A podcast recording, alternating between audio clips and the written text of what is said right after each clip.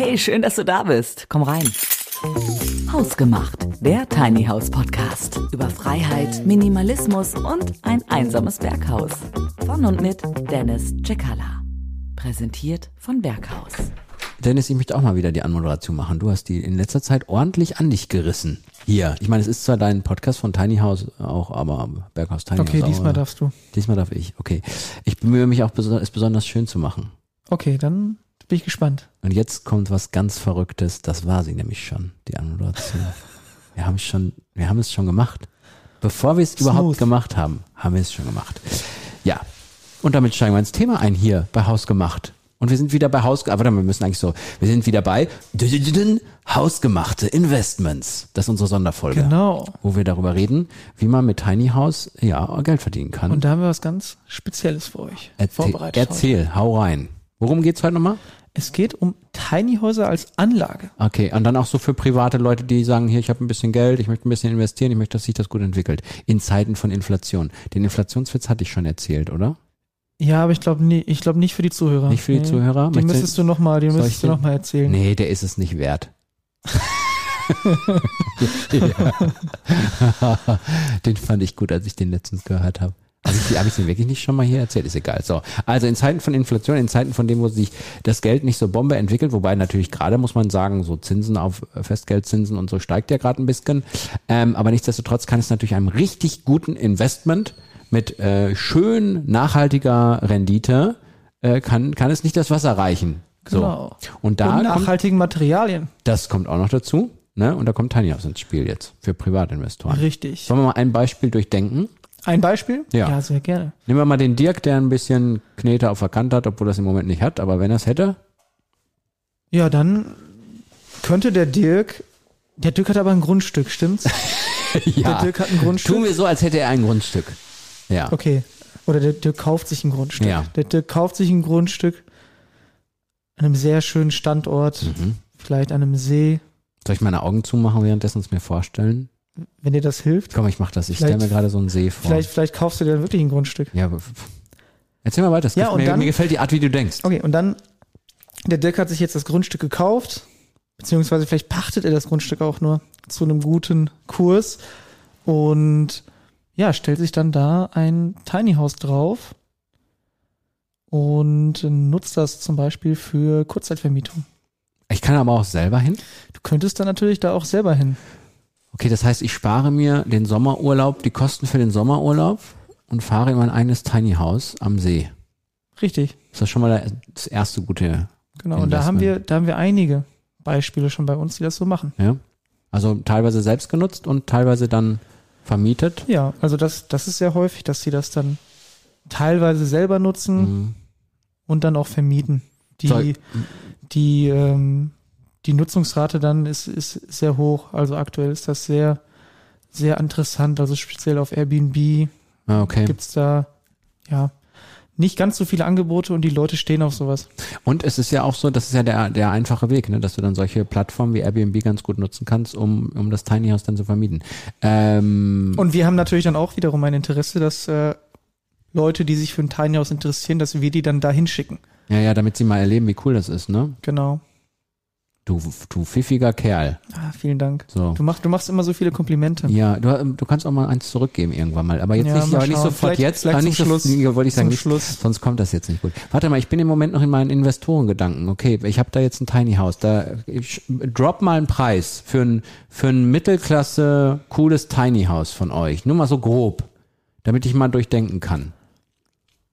Sag mal was. Also da, also da für ein gutes Tiny House, ich würde jetzt nicht Mittelklasse Ja. sagen, also das ist gehobene, gehobene Klasse, komplett ausgestattet. Hm. Also da ist alles drin. Fußbodenheizung, Klimaanlage, mhm.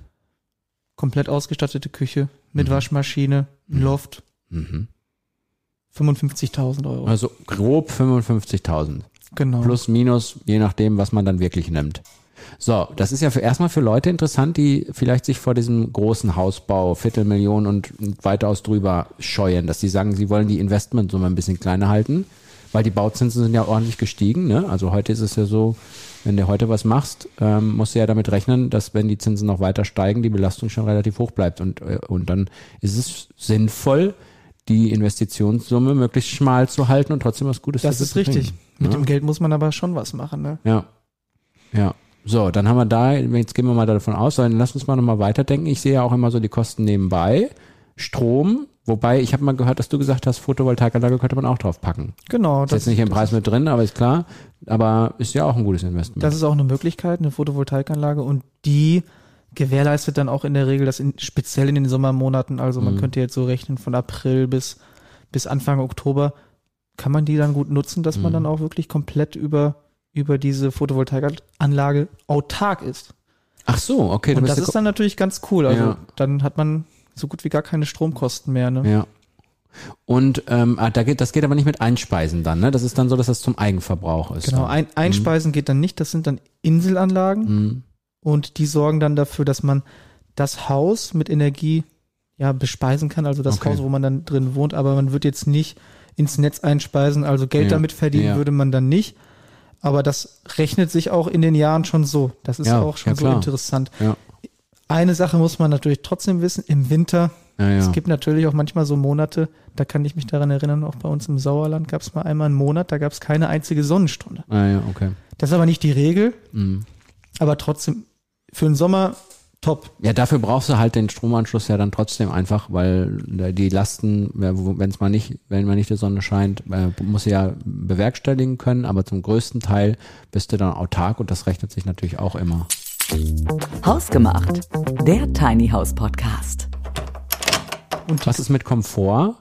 Also so, wenn ich mir jetzt zum Beispiel vorstelle, ich mache das Investment jetzt, ähm, habe ein Grundstück, was nicht direkt bei mir liegt, ich gehe da mal selber hin und vermiete es auch mal, dann gibt's ja auch mal Leerstände. Mhm. Da möchte ich natürlich nicht, dass Genau. die Fußbodenheizung durch, durch, Heizung durchballert die ganze Zeit. Richtig. Und äh, das ist auch der Punkt, den ich gerade eben nochmal ansprechen wollte. Äh, die größten Auslastung hat man ja meistens immer im Sommer, Mhm. ne, beziehungsweise in den Monaten, wo das Wetter auch ein bisschen besser ist. Mhm. Das heißt, da läuft dann die Photovoltaikanlage sehr gut und man kann den Strom da sehr gut nutzen.